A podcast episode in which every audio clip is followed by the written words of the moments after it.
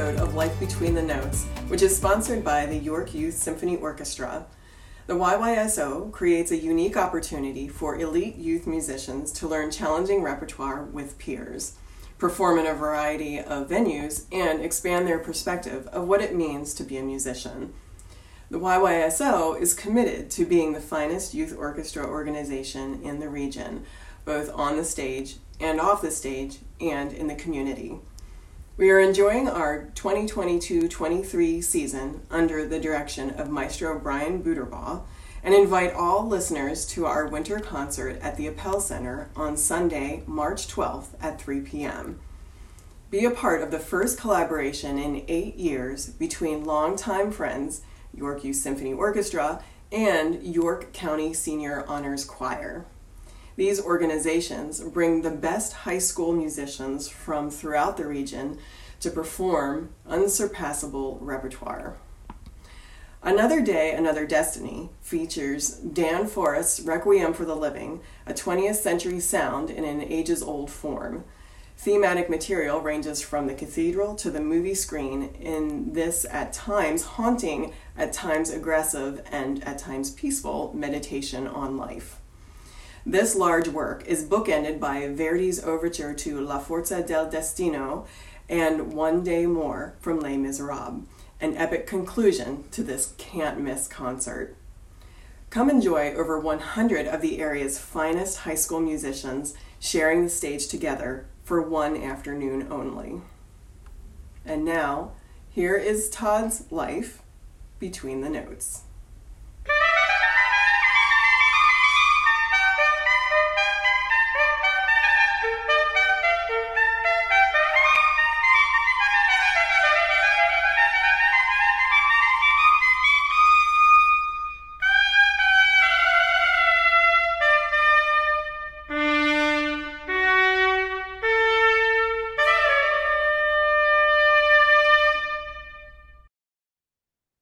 Everyone, to Life Between the Notes, where we are going beyond the bio and bringing you interviews of your favorite South Central Pennsylvania musicians.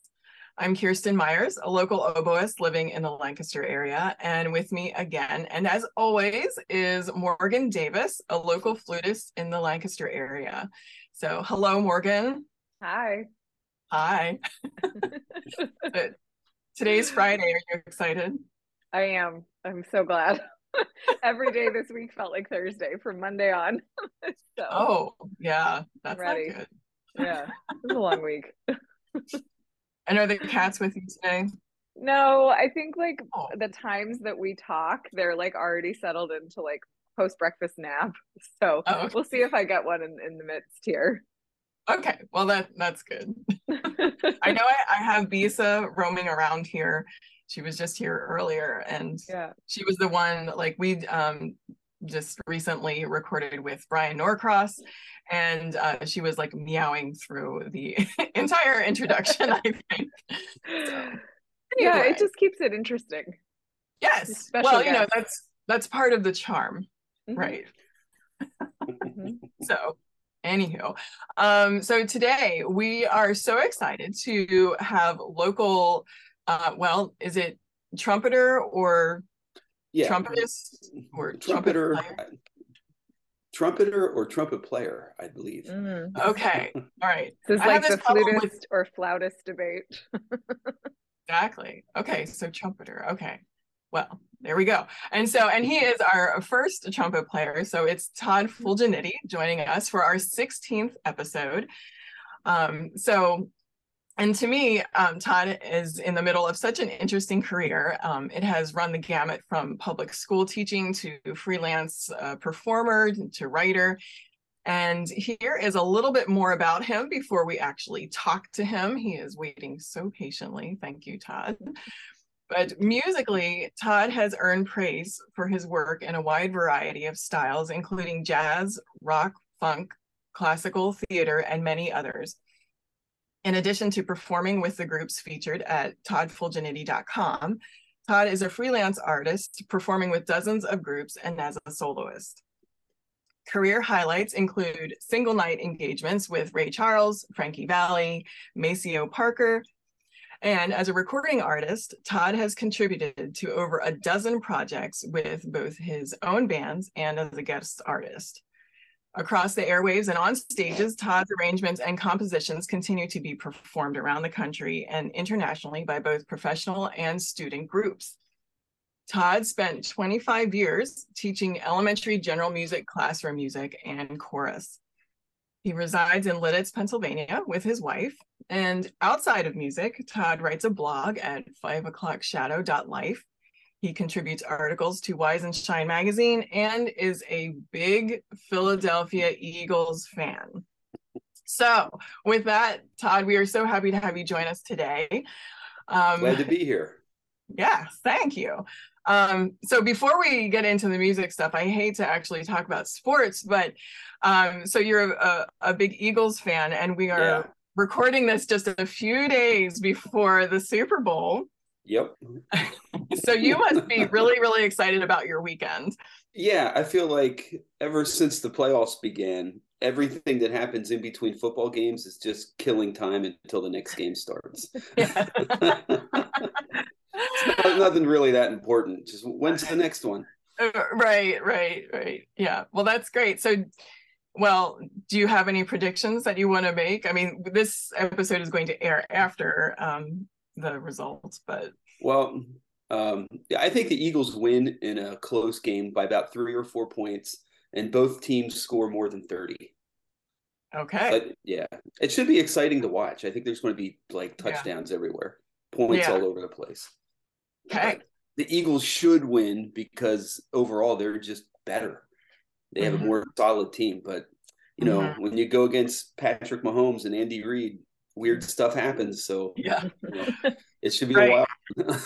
and Andy Reid is back. Yeah. So my my husband is a is a huge like Philly sports fan as mm-hmm. well. So um so you know I I watch a little bit. Mm-hmm.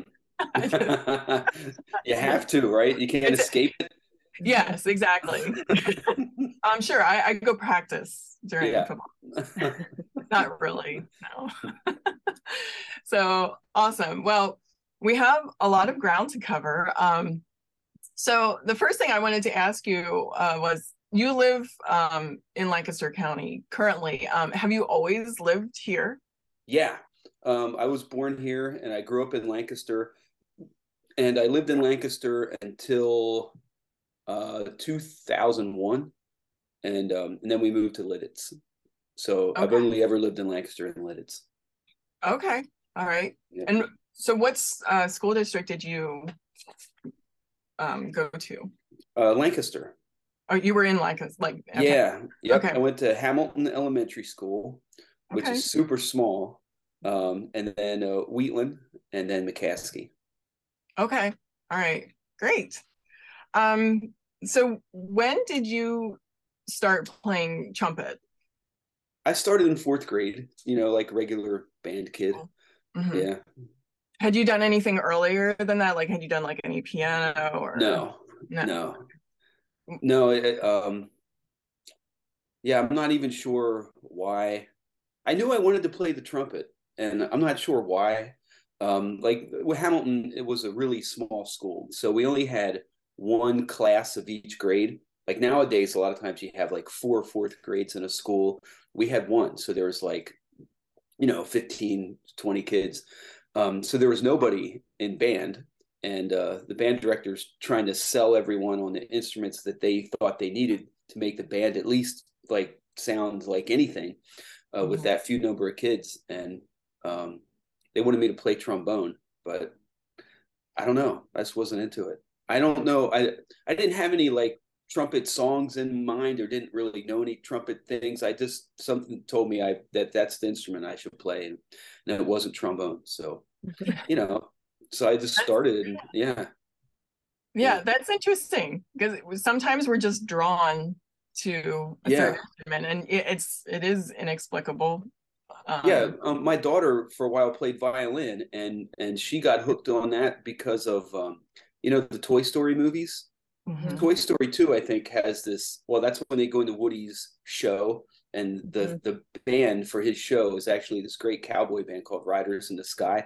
and um and they were playing on that and she got into the violin sound so that's at least but i don't have any stories like that i don't mm-hmm. i don't know where right. trumpet came from that was just that was i don't know that's where yeah. i wanted to do maybe you just thought reason. it looked cool maybe well now I that.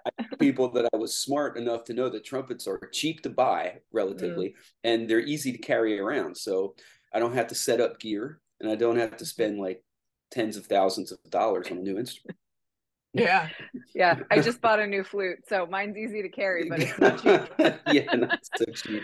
um, but I had that experience when I picked the flute because I was a little younger than beginning band age. I had been playing the piano and it was pre when we started an instrument at school. It was even before we did like flutophone or, you know, whatever. Mm-hmm. We did flutophone, not recorder. But um, I just wanted to play the flute. I have no idea why. Like if mm-hmm. I think I can't, doesn't matter, you know, I've talked to my parents about it I have no clue why that was the instrument I had to play. Mm-hmm. Cool. Yeah, yeah. And it was, if I, and my my son too. Like he was just drawn to the French horn. Like that's what he he wanted to do that. And then he, um, he was somebody else was trying to convince him that he should play the trumpet, and he was like, no. I, I'm not doing that. And so, and he's still playing horn in college. So wow. yeah, Nice. Yeah so so then were your parents musical like did um not really um i remember dad playing like drums on the dashboard in the car and that's yeah. that's it i mean right you know yeah yeah and you know mom liked to sing i think mom was was in the uh her high school musical mm-hmm. but you know right. that's it yeah nothing big Right. Yeah. They, I mean, they they were music fans. They liked a lot of different stuff, and uh, mm-hmm. so did my extended family. But I, am I'm, I'm not aware of anyone really playing anything, mm-hmm. you know, any seriously. Mm-hmm. So, um, so then when you were like in high school, like were you um, did were you involved in any festivals? Like, were you like competitive with um, Well, um, no. Well, I went to I went to county band and I don't know how they do it at the time or how they do it now, but at the time you would go out for district band and that's where like the good players the, the good players got in districts and then if you were like kind of good but not good enough for districts or didn't make it then uh, county band was kind of like i always felt like it was the the jv team of districts. Now, i know that's different for for choir. My daughter went all through the choir stuff and that's whole different. They don't do it that way. But um I always felt like county band was for the leftover kids, and uh, I, I, went to that two years. So mm-hmm. I never made districts, and uh, um, the my senior year, I thought I had a good chance, and I had this. I know trumpet players might be able to relate to this. It's high school, right? So you have pimple problems sometimes, and I had one like right on my lip, oh. right the mouthpiece, like the mouthpiece rested there. So I couldn't like I just couldn't get my mouthpiece to to feel right and mm-hmm. we were we had to play this this quiet section and i thought i would try to be real impressive and really you know overplay the dynamics but when i when i tried to get that quiet because i didn't have my position right there because of that pimple it just went and no sound came out so i was like well I guess that's it for me. and it was. So I didn't make it. I missed by like half a point. I know even I would have made it for sure. But anyway, I didn't I didn't do it. I didn't uh, I never got to any of that stuff, which uh you know, it was kind of a bummer. Uh, I didn't in college I did, but uh I don't know. I guess I was like a, a late bloomer. Mm-hmm. Well, yeah, I mean I completely like get that. Like I and I wasn't entirely like competitive competitive with it myself. And mm-hmm. like I made districts one time and it was when I was in 10th grade when I was really not even interested in being involved. and I, I didn't want to go. I was like, oh.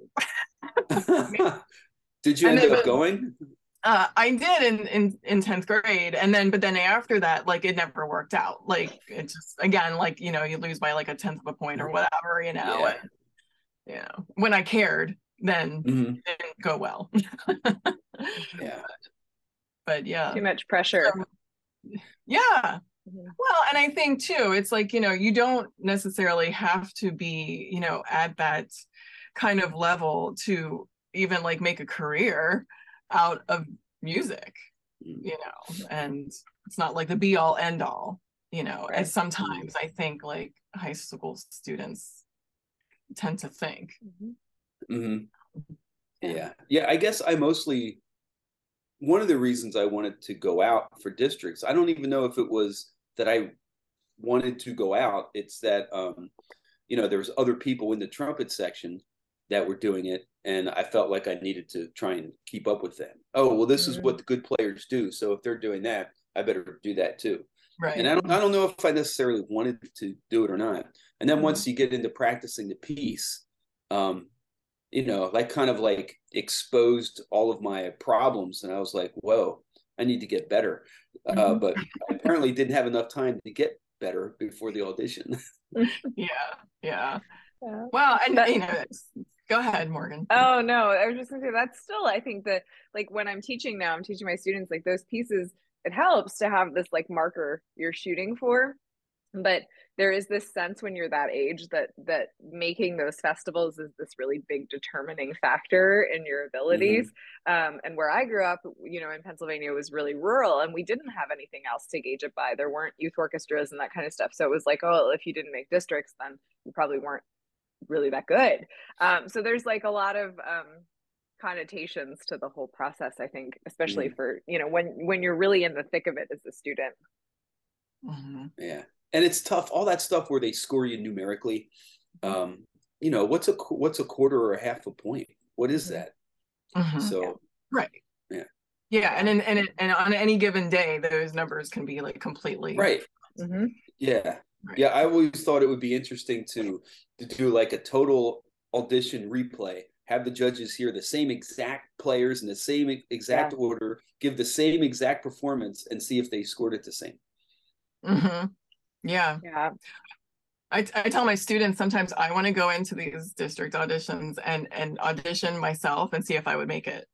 Yeah. Because sometimes I don't know if I would. Well, yeah, because you can't tell like how are they picking the scores, but as a student, Mhm. I I had all kinds of really bizarre experiences with those auditions, like with the way the scores came out at the end. And um, I think about it every time I judge something. Like I think back to those times in high school and like what what was happening when people were giving me scores and then like what perspective am i taking now on students that i hear play when i have to be a judge it, it's really interesting Mhm.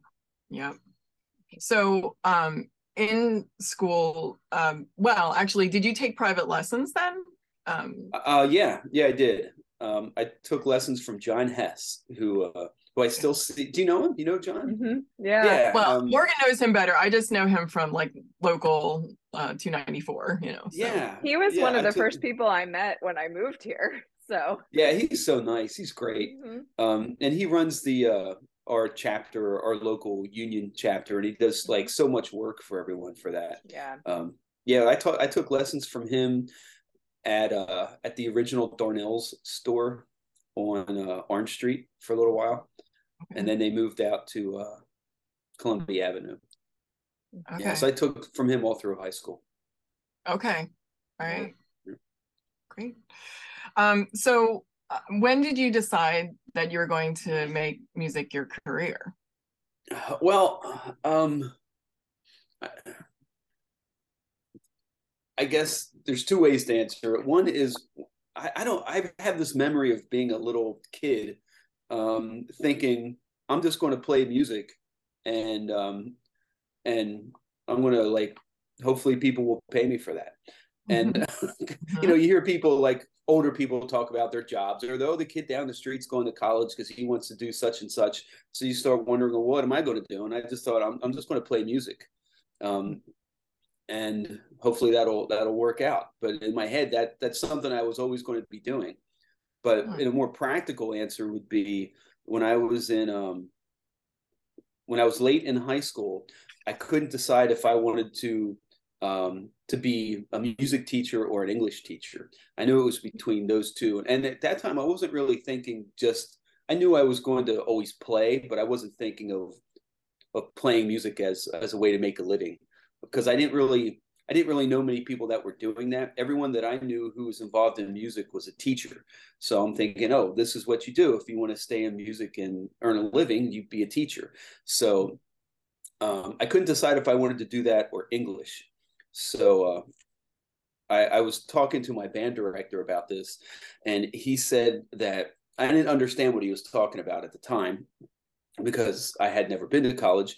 But um, he said the way they lay the coursework out, if you start in English and change your mind, uh, you'll be you'll be like a year or two behind because you won't be mm-hmm. able to get all the courses you need in time to graduate. So he said it would probably work out better if you started in music and then if you change your mind, switch to English, you still have a good chance of graduating on time. So mm-hmm. that is the sole reason, the only reason that I picked music over English. Mm-hmm. Yeah, because practical. I was like, I was just torn. So I'm like, oh, mm-hmm. okay, mm-hmm. well, I don't want to go to college any longer than I have to. So let's try music first and see how that goes. Sure. Yeah, real thoughtful. well but practical. but, like, it is. And then but then once you started like did you ever second guess your decision? Oh yeah. Like every oh, oh really? Yeah. Because you know every everyone's like oh college is so fun. I had such a great time. And for me honestly college really sucked until about the last year because um well first of all i had like I hadn't I didn't know what being a music major would be like, you know. Mm. Um, so they said, well, you should be a half decent piano player. And I hadn't touched a piano at all ever. So um, John Hess's wife, uh, she's a piano teacher. So I started taking lessons, piano lessons from her about like over the summer before my freshman year. And, you know, what can you really do in three months? So mm-hmm. I came in there expected to have some competence at piano and then build it from there. But I was an absolute 100% beginner. Mm-hmm. And then um, a lot of the kids, they came into uh, to their freshman year already having some theory skills, you know, an understanding of theory. And I had none of that whatsoever. And uh, then the, the big killer was ear training you know mm. all the solfege and all that stuff some a lot of those kids mm. had at least some kind of background in that yeah. or maybe their piano playing or whatever helped with that. I was just all i could do i was like like an okay trumpet player you know? That's it. I had none of that other background stuff because at mccaskey they did they didn't offer that at the time. So mm-hmm. man with and then all those courses my family is so tired of hearing me tell this story.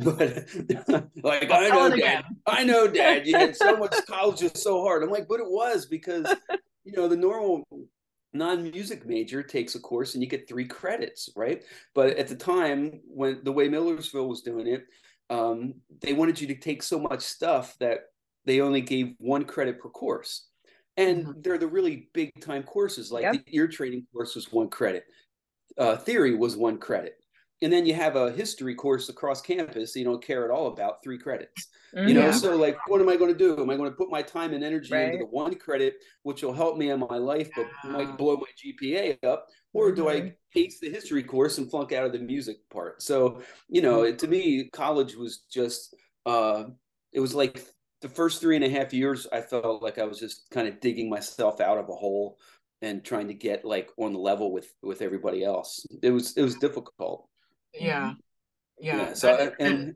yeah I, I wouldn't repeat that i wouldn't repeat that experience no yeah the last part was great but you know Mm-hmm. I'm like, yeah. hey, where's all this fun everyone's talking about? You know, I'm like, I'm stre- I'm stressed out, and uh, you know, mm-hmm. yeah, yeah, yeah, it was rough. Right. Yeah, you just feel like you're yeah. scrambling all the time, right? Yeah, yeah. yeah. But no. just that you're right, like the course load of being a music major, because it's like that mm-hmm. everywhere, mm-hmm. and then you know it's still like that at Millersville, where it's you know mm-hmm. you, you have to balance out the number of courses you need to take, and that was mm-hmm. I think true when I was in school. Um, yeah just feels like a lot mm-hmm. to manage but i you know you talk about ear training i would not have survived ear training i took voice lessons in high school which was great and i was in choir mm. and i loved to sing at the time couldn't pay me to sing in front of people now but at the time i loved it and that my voice teacher once he knew i was going to school for music started doing ear training in my lessons with me so awesome without that i think i would have been totally panicked in ear training class i mean just absolutely freaked out. But that yeah. little bit of primer, that's what I was. Mm-hmm. Yeah, helped me get my feet on the ground. yeah, yeah. I and, felt yeah. like. Oh, sorry, go ahead. Well, no, go ahead. I was just going to say, I, I mean, I was that freaked out person because, yeah, I mean, I didn't have anything like that. I had, I had piano background, So, and I was Mhm. so grateful for that because that actually helped then with the ear training, but I had none of that ear training and I do not have a great voice. And I, it just, mm, yeah. Yeah. Yeah, I feel like with that ear training stuff, I kind of I felt like I had sort of an aptitude for it, but it was all just so new. I didn't have any Yeah. way to frame what I was hearing or anything. And um Right. yeah, I feel like had I started earlier, you know, Mhm. it, it things would have went pretty well, but I was Yeah. just in scramble mode Yeah. you know and i guess it impacted me in my teaching job because well first of all i think the whole ear training thing is to me it's the single most important tool that we have as musicians um, and and i wanted my the kids in my elementary music class to you know to do some of that stuff and you know i hear other teachers they're doing those types of things so i, I really went heavy on that in my uh, in my teaching career early on um, Mhm. yeah and i mean i look at this like this, the stuff that my elementary kids were doing i couldn't do at the end of my first semester and as a freshman because i just Wow. was still trying to figure it out you know but yeah. But how great Yeah. for you to do that though, Yeah. to I- I- like, expose them to that. yeah i i was happy with with doing it that way and uh um i mean it really it helped with a lot of different things for them you know singing and instrument playing and stuff and Mhm. I don't know. Yeah, I had to dial that back quite a bit because as time went on, um, it's off the subject, but like for the first half of my teaching career, when the kids would come into me, they were they were like they were ready to do something. You know, they were ready to to to do something uh, mentally intense.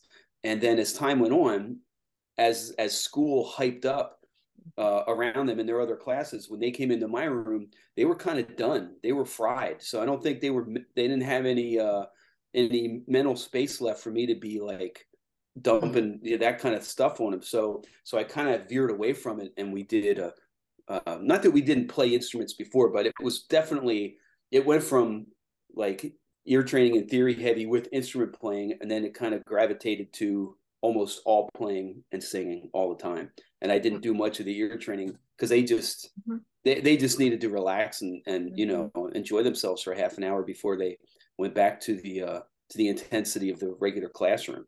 And that that was just something that changed over the 20 25 years I was teaching. Yeah.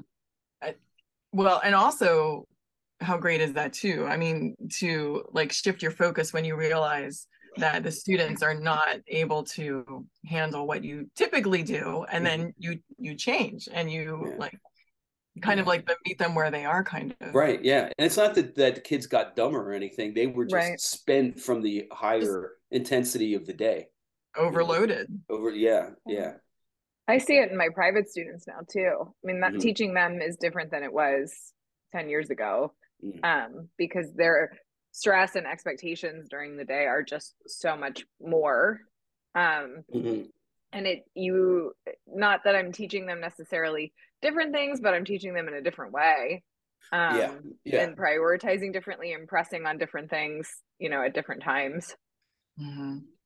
yeah yep Yeah. so um so then you graduated from millersville that's where you- Eventually, yeah, yeah. I did. Um, talking about did I second guess it? Um, I I walked into the registrar's office to switch my major, um, at least a dozen times. I stopped counting after a dozen, and I went in there and I'm like, well, I'll just give it one more week, and I walked out. But I did that. I did that like routinely.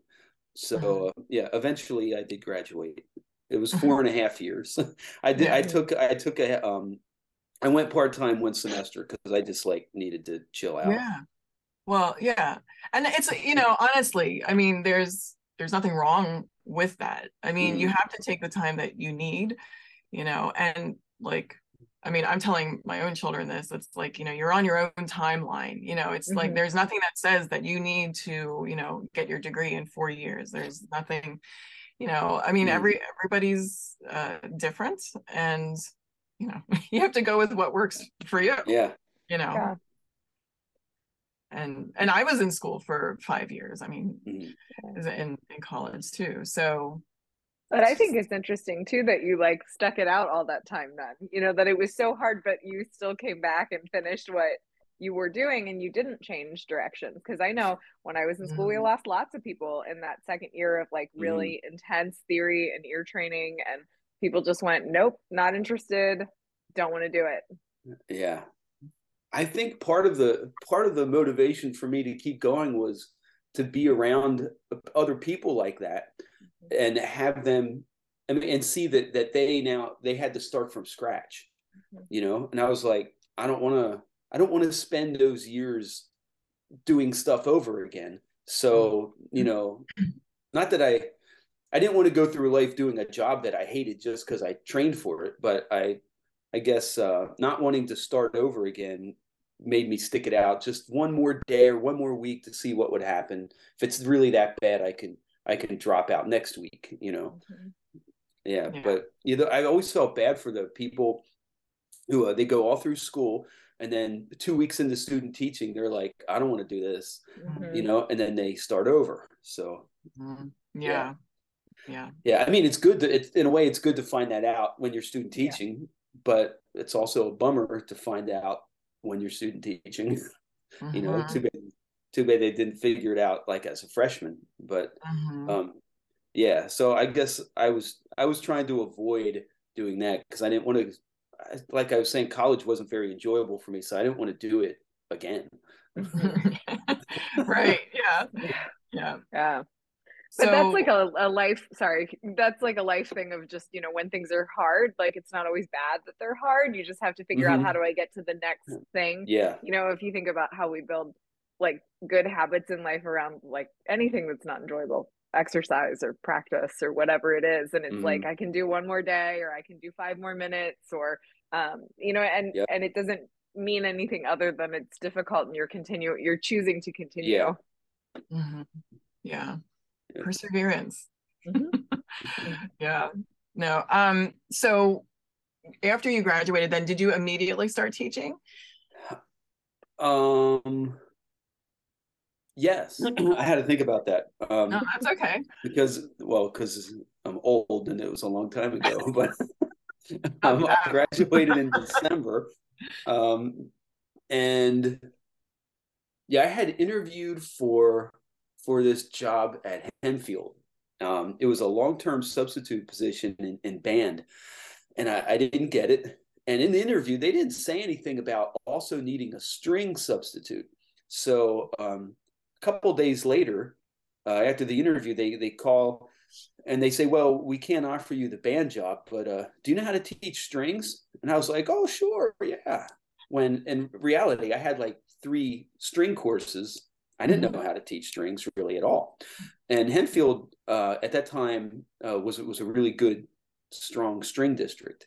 And maybe they still are i don't know. Um so i was like yeah sure i can do that so they gave me that job and uh, I remember hanging up the phone going, Well, you screwed yourself. You know, you'll screw this string job up because you don't know what you're doing, and then nobody will want to hire you again. So, but you know, I mean, what do you do? You know, you don't. Well, yeah. Hey, you thanks for the job, offer, but uh, yeah, I can't do Yeah. that. No.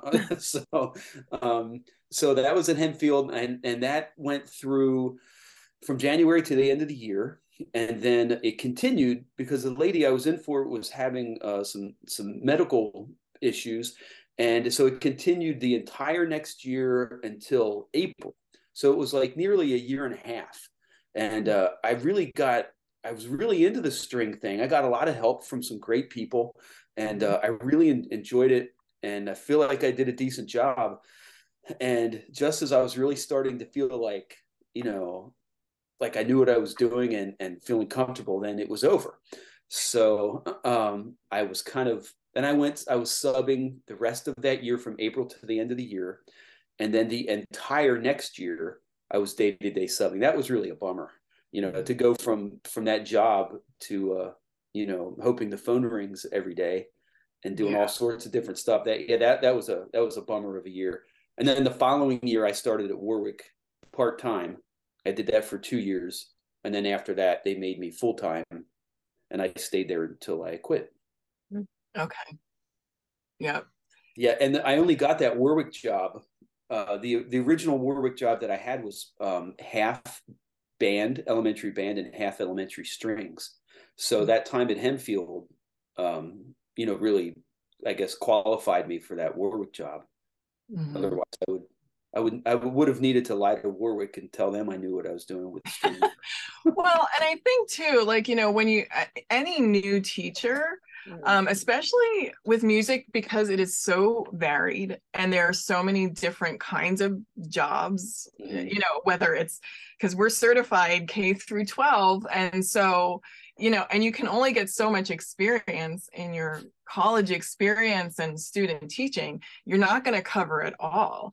And I think, you know, you for a lot of new teachers, you're it's you're kind of learning as you go, mm-hmm. no matter what.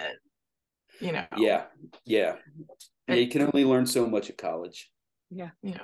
Well, even when I mean, like, if I I went to school for six instruments or six years for performance, and you know, like on my instrument, and then when I started gigging after that, it was like, well, I don't know how to do. Like, what am I doing? you mm-hmm. still feel that way. Yeah. Like, you know, I'm sitting in an orchestra going, like, I don't belong here. Um, it's just I think being new, being young, being new, um, it always has a little bit of that, even if it's something you've trained for. Mm-hmm. mm-hmm. Yeah, definitely. So, um, so you then taught then it well, you taught for 25 years, correct? Yeah, well, that's the um the service years are 25. Like if I count years of my life, it's more like 27, 28. But some of that substitute stuff doesn't count the same way. So the number in my head is 25. Yeah. Um, yeah. because that's the number I needed to get to in order to retire or quit. so, but yeah. you know, if I count birthdays, there's 27, 28 of them. Mm-hmm. Yeah. So so then what was how long had you been thinking that you were going to leave before you actually did? It was probably 5 years. The last 5 years I knew I I definitely wanted to leave as soon as possible. The last 3 years I knew that I had a, a finite amount of time in in which I needed to get out before I was going to explode somehow. Um, mm-hmm but prior to that, like I guess I never intended to really teach the whole 35 years or whatever they determine as is a as a full career. Um, I, I told my wife about 10 years in that uh, I said I think probably do 15, 17 years of this and then I'll try something else. Mm-hmm. And uh, but then I, you know, it didn't work out that way because mm-hmm. a steady paycheck is pretty nice when you have kids. So I kept mm-hmm. going, and uh, you know, and mm-hmm. just yeah it yeah so you kind of always knew that you know well you know it's yeah at some point I, I didn't know it was going to become that urgent for me to have mm-hmm. to get out but mm-hmm. uh i did i did expect not to do it my entire life so what reason. do you what do you think that it well what was it like that prompted you to like you that you just had to get out? Was it like the cha- a change in like the the students the students? And, there, were, like, there, there, were so many things. Uh, I'll try. I I tend to get long more long winded than usual in this, so I'll try to try to keep it brief. Um, well, the first thing was uh, was just burnout because I had been going so crazy the early part of my career you know, I had all these expectations of myself and things I wanted to do and things I thought would be, I wanted to have this like awesome music program at the school. And, um, and it took like, it just took a lot of time and mm-hmm. energy. And then plus my kids were also small, plus I'm doing gigs and stuff outside of school. So, um, I don't remember, I don't, for some reason, I remember driving down my street to a gig and thinking like, you can't sustain this much longer. You know, you just can't do this anymore. Mm-hmm. Um, but yet I kept going, and uh, and then I went through a, like a serious uh, burnout, depression. Uh, the only there was a point at which I told my wife I cannot go back to school next year.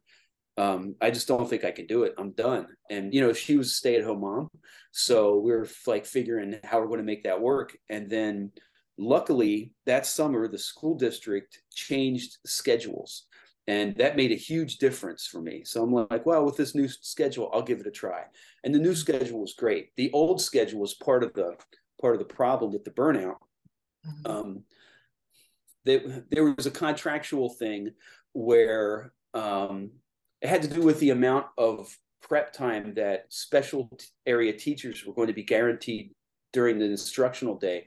And um, and it didn't work out like it, we didn't not everyone stuck together. So what ended up happening was um, the classroom teachers got one set of rules and the special area teachers uh, were not guaranteed anything but there was a memorandum of understanding they called it in which the administration said they were going to try to provide the same thing that the mm-hmm. other teachers had. Well, you know how that goes. They're not guaranteed to to do it. There's no teeth in it. So mm-hmm. um, so we were doing like a 20, 25 minute lunch with no prep uh, during the day, every day. And then um, the argument against that was, well, you know, you still have your prep time after school, like a regular teacher does.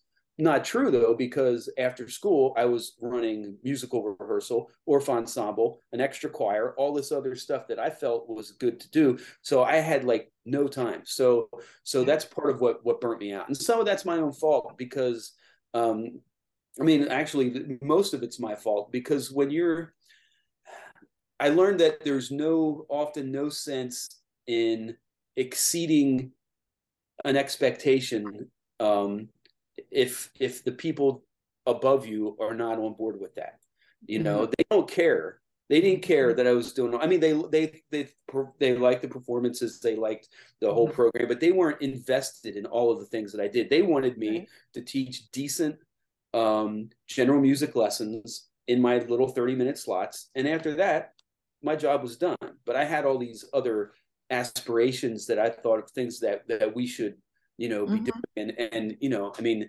without, it's not that they were unsupported, that for all the, I was killing myself over something that didn't really mean anything to anybody except for me. And you could argue to the kids and, you know, parents, but, you know, mm-hmm. it's not worth it. So that was one thing that led to it. Um, the other, the other is changing the changing culture of the school um, I felt like by the end of my career, I felt like there was almost no difference between regular ed and special ed. And mm-hmm. I'm sure people will disagree with me on that, but there was so much, there was the special ed element of education grew so much.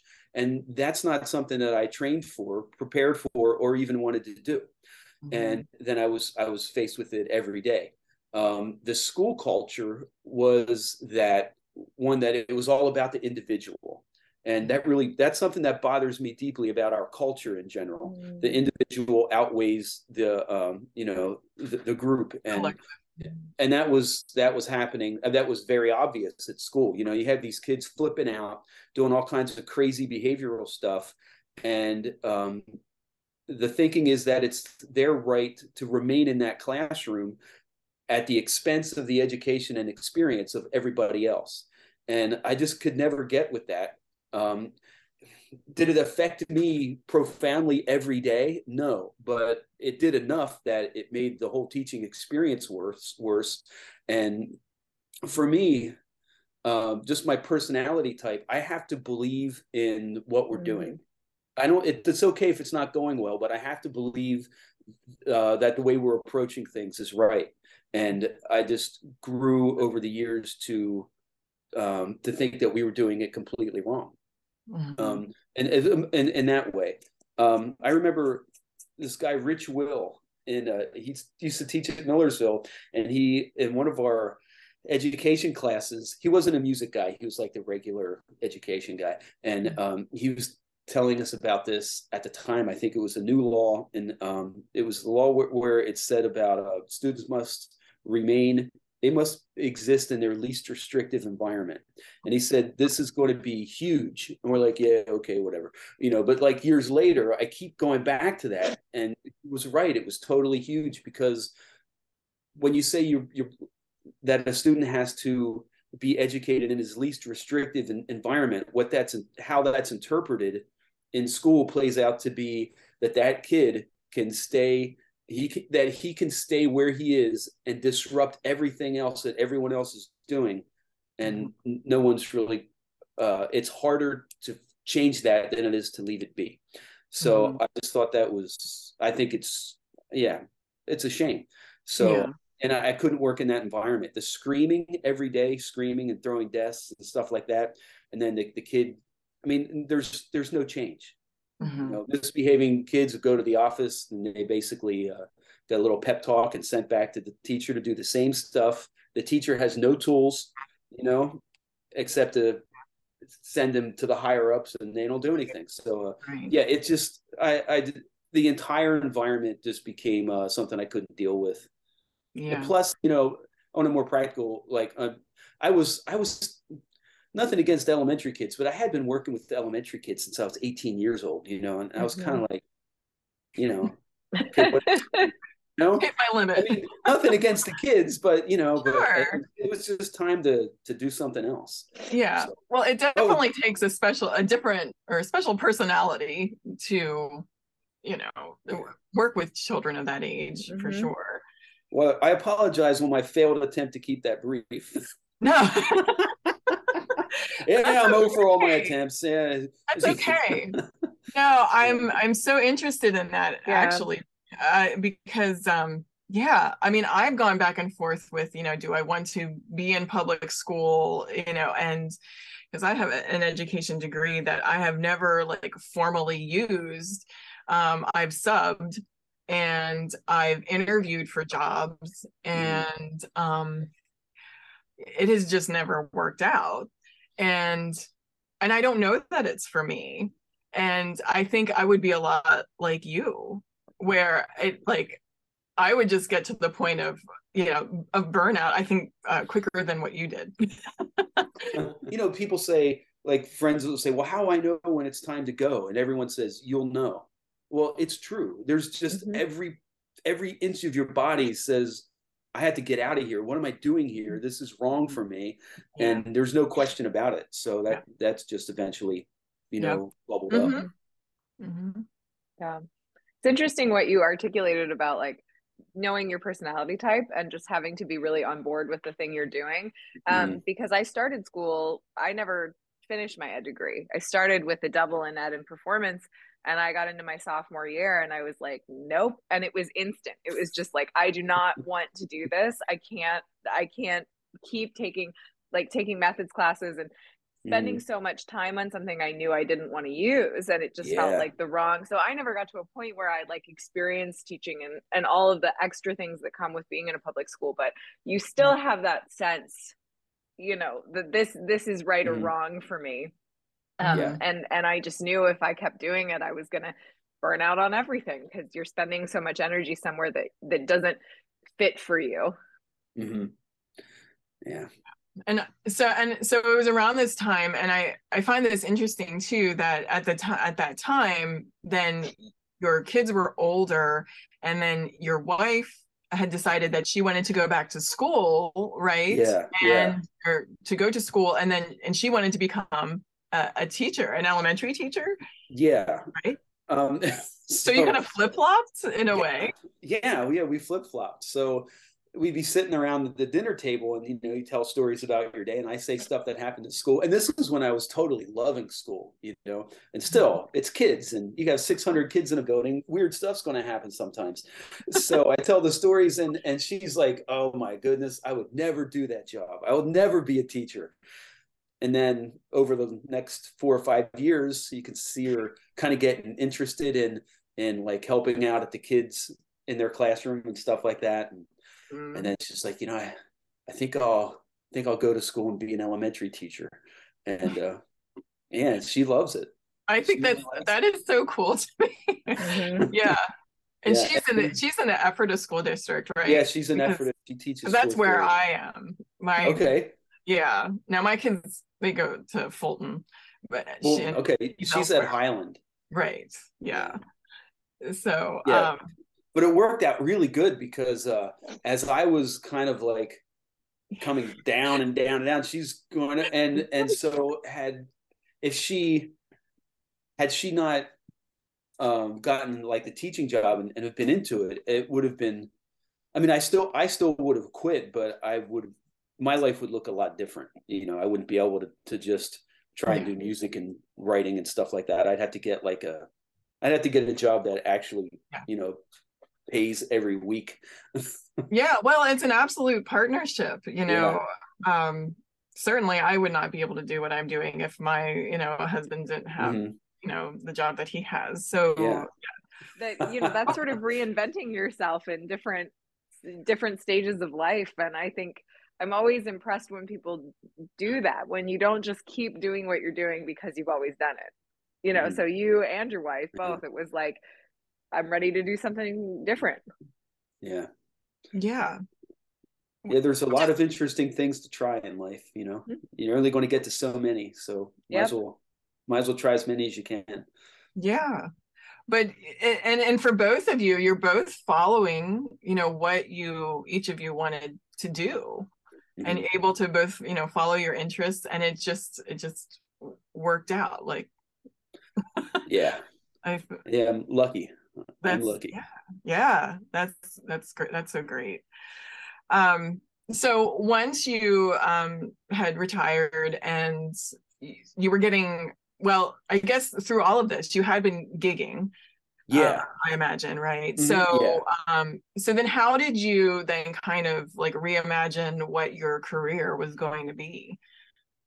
Well, I kind of, I just wanted to kind of expand what I had.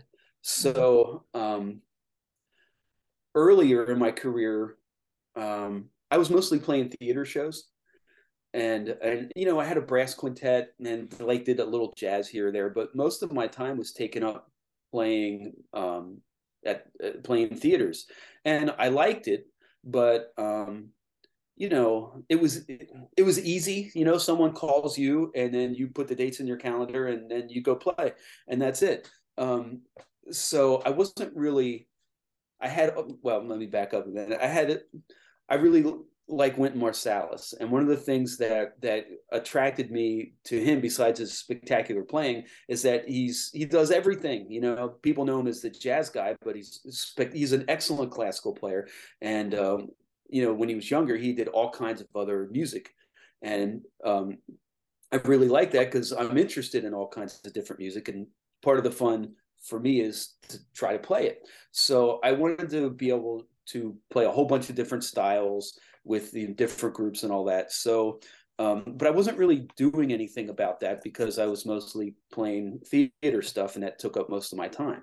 So um, at one point, I got fired from the uh, it was the Fulton. I was playing at the Fulton, and uh, I didn't. I had I essentially had a lip injury, which I didn't know that this was a thing you know, I mean, you know, you pull a hamstring, you pull a okay, fine, uh-huh. but I didn't never for some reason, even though I was like a full grown adult and playing trumpet for a long time, never occurred to me that you could actually, you know, have Injury. a facial yeah. yeah. So due to overuse, that's what happened. And um and I didn't play so well. So so uh, so they canned me. And I was like, oh man, at first I was bummed because I'm like, now I'm what am yeah. I, you know, going to do? It was a regular gig. yeah, that was honestly the best thing that happened to me because then it forced me to get to work on all of the things that I said I wanted to do but never did. So, um, so I started a whole bunch of, of different groups and I started working on uh, networking better to get connected with other bands and stuff like that. Um, so I have like I started to do more jazz stuff, which I always wanted to. So I have uh, I have like a Dixieland or a traditional jazz band, my jazz quartet. At the time, I had a brass quintet, um, all, all, sorts of small ensembles, and I just wanted to to play as much as I could with each of those groups, and also be a um, a, a freelancer that people could call and, and depend on and so I started that. That was that was a long time ago. I think I think the Fulton came to me in like I want to say early two thousands. Okay. Um, and so I was already kind of doing that while I was teaching. Um, but when I quit teaching, I just wanted I just wanted to you know you only have x amount of energy when you're with mm-hmm. kids all day and you want to like yeah i want to play but eh, i should do this or that to help me play more but i think i'm going to go to bed because i have to deal with kindergartners at eight o'clock tomorrow so now that that was going away then you know i was just hoping to expand on that mm-hmm. mm-hmm. yeah yeah diversifying that yeah i mean yeah. that's smart um and and fun too i imagine because you get to play yeah. lots of different styles. Yeah. Yeah i love it. I mean that's what i always wanted to do. So but like i said uh yeah the getting getting fired from fulton was the it was actually the, it was the best thing that happened to my playing career. Mm-hmm. and yeah. what do you what do you enjoy the most about freelancing? Uh i just like that every day is different or like a like a I like when you get those weekends where you have like um, a little classical thing, a jazz gig, like a funk rock casino gig. Um, I I do uh, I play cajon and sing. I say sing, but I, am just kind of I'm getting more into singing. Um, mm-hmm. so I like being able to do um, different types of music and use different instruments, and also the different people that I'm with on those different gigs. It's I just really enjoy the variety. Mm-hmm. it keeps it I don't know, it keeps everything fresh. And mm-hmm. I feel mm-hmm. like learning something about one genre helps in another in ways that I don't always expect. Um, mm-hmm. Yeah. Yeah. And and so not only also do you um well you you returned to writing as well like you were so had been so interested in in english and had considered that as a career too and and now that's also part of what you do for your career now. Yeah, yeah. I started to uh I, I started a, a blog. Um, you know, it was it was near the end of teaching when like I was just not feeling good overall, um, and really needed to get out. Uh, I I kind of just started writing again on a whim. Just uh, I guess I was telling myself stories or trying to get my thoughts together, and then um, I guess I rediscovered how much I really enjoyed doing that, and I hadn't done it in 20 years or so. So um, yeah, so I started this little blog, 5 mm-hmm. o'clock shadow, and then uh, I hooked up with these uh, a group called Wise and Shine magazine, and it's basically a shared blog.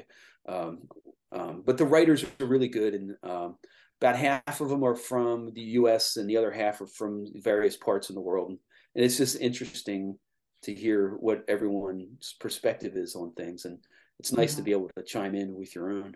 Mm-hmm. So, yeah, I enjoy doing that. Um, it takes a decent amount of time, um, mm-hmm. but but I enjoy it. Yeah, yeah.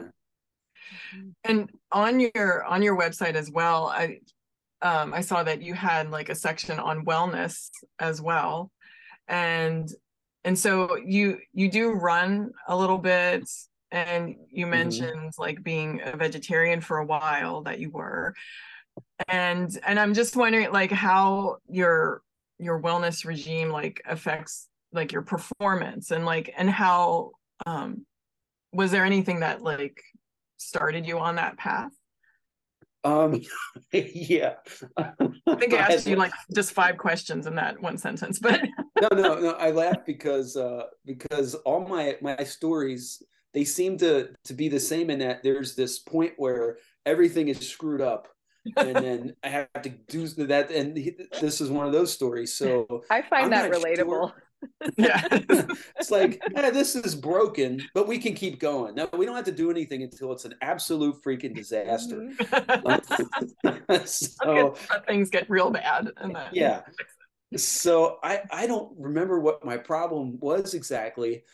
It was probably part stress, um, and and yeah, my diet was just a mess, and uh, I was not feeling good. So this was would have been maybe 2014 or so.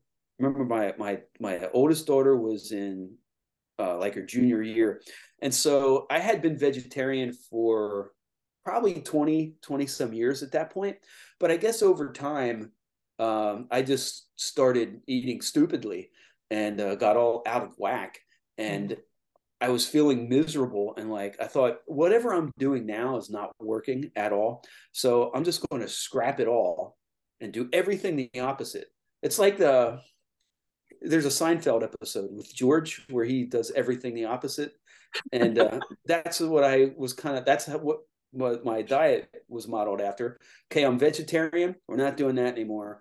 Um, and that was the big and, and plus exercising. Um, I was inconsistent, so I just kind of trashed everything, um, and it, it worked. So I, I felt better. I just did everything opposite of what I was doing, and um, it was good. And then since that time, of course, I've been up and down. You know, sometimes in good shape and running, sticking to my running routine and all that. And then like, you know, had to get real busy and get out of sorts. And then, uh, but but I always pay the price for that uh, because I just feel worse. You know, I feel mm-hmm. like, and then when you get tired, gig to gig, like I don't like when I'm on a gig wishing it would be over soon. You know. Yeah. Uh, mm-hmm. but there's been a bunch of times, especially this last year, I mean, this was my busiest year this last year, and and part of the consequence to that is I didn't take care of myself the way I should, so that I'm not feeling as good, and then you're just running yourself down farther and further until eventually, you know, you hit a, a bottoming out point. Uh, so, yeah, I, I need to be, I need to I need to make more of an effort to make sure that I take care of myself um, mm-hmm so that I don't get into these situations anymore. I seem to be on like a a, a couple years cycle, you know. You get yeah. to you're like, oh, I'm never going back there ever again. That's all over yeah. in the past. And all of a sudden, you get sloppy. Diet get comfortable. Gets sloppy, get comfortable. Yep. Yeah. And then uh, and then it yeah, it's kind of kind of that all or nothing mentality. Mm-hmm. I think, um, which I often have had in the past myself where yeah you just throw yourself into something but then there's a point where yeah just you you start just changing one little thing mm-hmm. and then yeah can spiral yeah it's like pulling the the string on the sweater it just slowly unravels mm-hmm. and you, you don't know yeah but uh doing yoga and running is very important to me and i just had to make sure i keep doing it and mm-hmm. uh i also have to i mean my wife is on me all the time to go to bed earlier, which I know would be good. So what happens is, well, you know, you come home from a gig, you know, sometimes the gigs are late and you feel awake. So you're you kind of wired. Yeah. So yeah. the sleep schedule's off. She was like, why don't you go to bed? Yeah. So I stay up and then, uh, you know, especially when I haven't eaten properly yes. or consistently through the day, I'm wide awake and hungry at two o'clock and we have a bag of chocolate chips seems like a good, thing to do, right? Yeah. Yeah. yeah. So, you know, you do that for a couple of months, and all of a sudden, yeah. you're like, "How did I gain twenty pounds? Uh-huh. you know, why don't I feel so good?" Well, you know, yeah, yeah, it all adds up if you look for it. Mm-hmm. so yeah, I had to, I had to uh, fight against stuff like that. I have a good plan, but whether or not I stick to it is always the thing. Well, yeah, it's hard for all of us though to like do the thing we know we need to do. Mm-hmm. Like it's just hard to you know, when you're tired or you've been at a gig all night or whatever mm-hmm. it is, it's like, man, that just sounds like so much work to do the thing I need to right now. Right. Yeah. Yeah. That, that 20 to 30 minutes that that exercise is going to take seems yep. like this big Too project. Much. Too mm-hmm. much. Can't do it. No. Yeah. But I can yeah, lay around miserable. Yeah. Mm-hmm. yeah. And I saw that you have a thing for chocolate. So, I mean, I do have a thing for chocolate. it, it worries me a little bit. really does. Uh, you know, like. And you live in Lititz, so you you've got that yeah. Wilbur chocolate. Yeah. yep. Yeah. The, the kids when the kids lived at home, we would occasionally get like junk cereal. Like I have a thing for chocolate and like certain icings and stuff. Mm. So once in a while we'd get a junk cereal and like uh, frosted flakes and and they would get two boxes and on the one they with the sharpie they would write not for you dad so they knew that they had one box for themselves because once I got started on the one box, I mean that was it. If I was yeah. up that, if I was up too late doing this stupid stuff I mentioned earlier, I mean, yeah, a night or two that box was gone. Oh yeah, so, it's hard to stop once yeah. you get started. I Yeah. I know that's so by design because they pump it with chemicals and all that stuff, but just why I shouldn't eat that stuff to begin with. But you know, yeah. Sometimes you can't help it. I think probably a lot of careers are like this, but I feel like this is such a thing for like we have odd schedules and we like work mm-hmm. at odd times and then you eat at odd times and like I sustained myself completely on popcorn for like four years through grad school and out the other side. And it's still like my favorite snack in the entire world. But there reached a point where I was like, I have to stop doing this. Like popcorn is not dinner. Popcorn is not dinner and a snack. like, you know, so it's, I feel like we all get into these little like cycles of just like, yeah, this is what I can manage right now. oh yeah. Oh yeah, for sure. My wife is really good with that stuff. Like you can it can be in the house you can know where it is sit in front of her she'll have like two bites and then she oh, I... but i'm like we can't have it yeah like, just because you have a problem i can't have ice cream or chocolate i'm like uh yeah just start locking get a separate refrigerator and yes, lock it up. with a padlock yeah yes yeah. there's those oh, boxes now you can put your phone in and to put a timer on them you can do that with your oh, fridge. Yeah. You know, you can put one of ah. those like only opens for like two hours or whatever it is. that could that yeah, you could be onto something. yeah. I would be very angry like all the time, I think. Yeah. if I did that. So um but I also wanted to talk to you too about um, all the recordings that you have done. Um, you have recorded quite a few CDs. Uh, how many have you? Done? I think it might be two dozen, something like that, somewhere okay. between 20 and 30. But okay. I mean, they're not like full CDs. It's me playing a track or two on someone else's record. And yeah, right. all local stuff. Mm-hmm. Um, the only thing that I've done that is that's me is uh, the Cat's Pajamas Old School Jazz Band, which is the traditional or Dixieland band. Um, mm-hmm. We did that.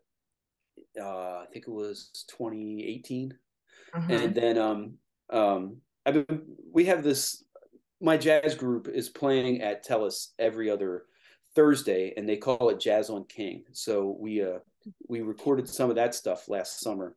Um, the three of us did, but that is that's still uh, that's not out yet. We're mm-hmm. trying to figure out the best way to the best route to go with that, and have some other post production stuff to do with it. But I think that'll be that should be a fun one when it comes out but everything else is just you know some someone needed a, a trumpet on a couple tracks so, mm-hmm. so I mm-hmm. got to right right yeah it's been fun yeah. though there's a there's a lot of great places like to do uh, recording projects in Lancaster mm-hmm. you know for a small for the size of the area I mean there's mm-hmm. some really high quality stuff yeah. yeah, yeah that's great yeah, in fact we studios and we just recorded an episode with Faith Schiffer yeah. was on the what the cat's pajamas. Yeah, right? yeah, she's a she's a cat's pajamas clarinet player. Yeah, yeah. yeah. So yeah, so I've been listening to a lot of that, but which is great. It's great. Cool, thanks. Yeah, so good. So, and then I also um one more thing. I wanted to ask you about your Fulginiti family band, and oh. tell me what that's about. well, that um that's funny because it just kind of started as something fun to do. You know, like a little. The kids were like, I think Allie was Allie's my youngest. I think she was in junior high at the time, and Bailey was uh, mid high school. Mm-hmm. So, um, you know, we just mess around doing music and stuff. And uh, we always knew that, that Bailey was real serious about music, and Allie uh, was also, you know, she was into it, but she was she was not going to do music as a career or anything. We we kind of I mentioned this band Riders in the Sky, you know, mm-hmm. and uh, we kind of like that stuff. And we're like, well, what would happen if we just recorded it just to see what it sounded like, you know? And um, so we went to a to a friend's house uh, to record it, and um, at the and it was like, eh, you know, because um, there was sister tension and there was uh, some just I'm in the recording studio. What am I doing here? Tension, and I was like, ah, it's just for fun. Don't worry about it. But that didn't really go over. So, um, and so at the end of it, uh, Bailey and her boyfriend Tom, who plays bass and some guitar, um, we did we did kind of just an off the cuff impromptu version of Jingle Bells. And mm-hmm. we had intended to try to record a Christmas song and use it as a fundraiser for a local for a charity. And so out of that first session, that's the thing that we kept. Everything else was kind of like I, I, I use the football analogy that if I'm the coach, I was learning what my players' skill sets are in mm-hmm. that session, and we don't really have much to, to show for it, but it it made sense for later. So mm-hmm. so we did uh, that Jingle Bells tune, and we raised a few hundred dollars for uh, music for everyone. But we liked doing that, and so we've done it every year since then. And now we have five five Christmas tunes. It's fun for me because um, I do the arrangements, and um, then I just run it by the kids and make sure that they're okay, you know, and they they they like it. But I think they're just like, yeah, just let Dad do his thing, whatever. We'll do, we'll do. But I'm I'm glad they keep like appeasing me and, and doing right. it. But um, yeah, so um, two of the the last three years, we raised money for Dave Castarello uh, and his project that he calls My People on the Streets. So Dave is um, he has DC and Company, like the the uh, blues band, um, mm-hmm. and so I knew him from that. But he he uh, takes care of the people that live on the streets, usually over by the, across the street from Brunswick Hotel, Binns okay. Park. Um, there's anywhere I think from 15 to this year up to like I think he said 35 or 40 people who for whatever reason don't get into shelters or won't go. And um, and he brings them clothes and food.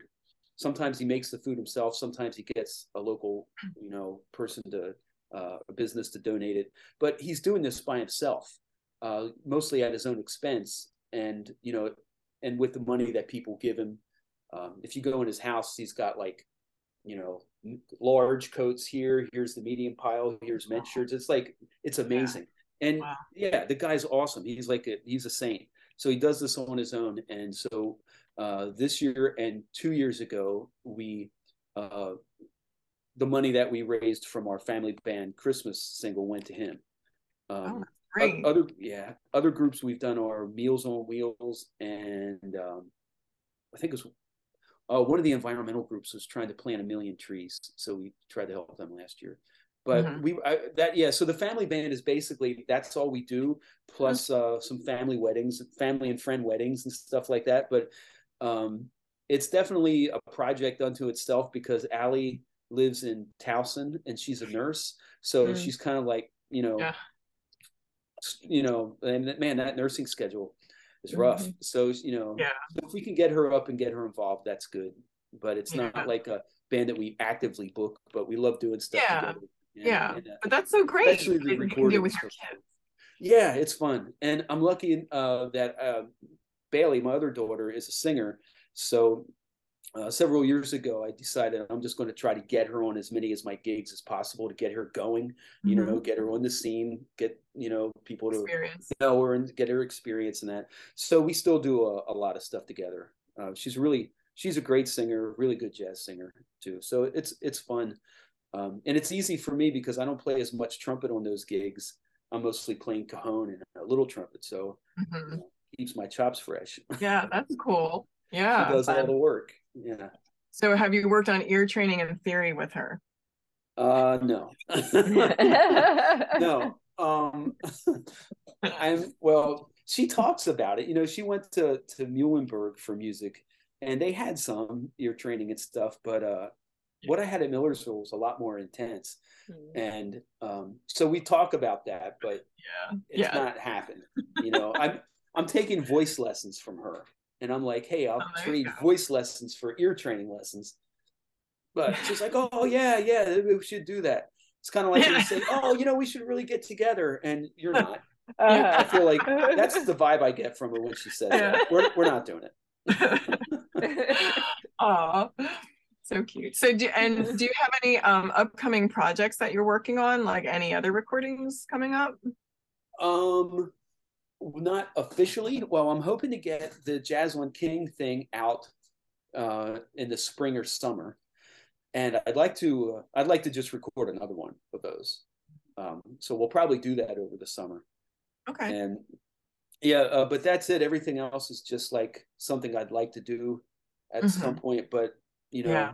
yeah I wrote. I have uh, this New Orleans style brass band called Dutchy Funk and um, I have a bunch of original stuff for them, but uh, you know we don't get together that much, so Yeah. uh, we we that that that needs rehearsed, played through, revised, all that stuff.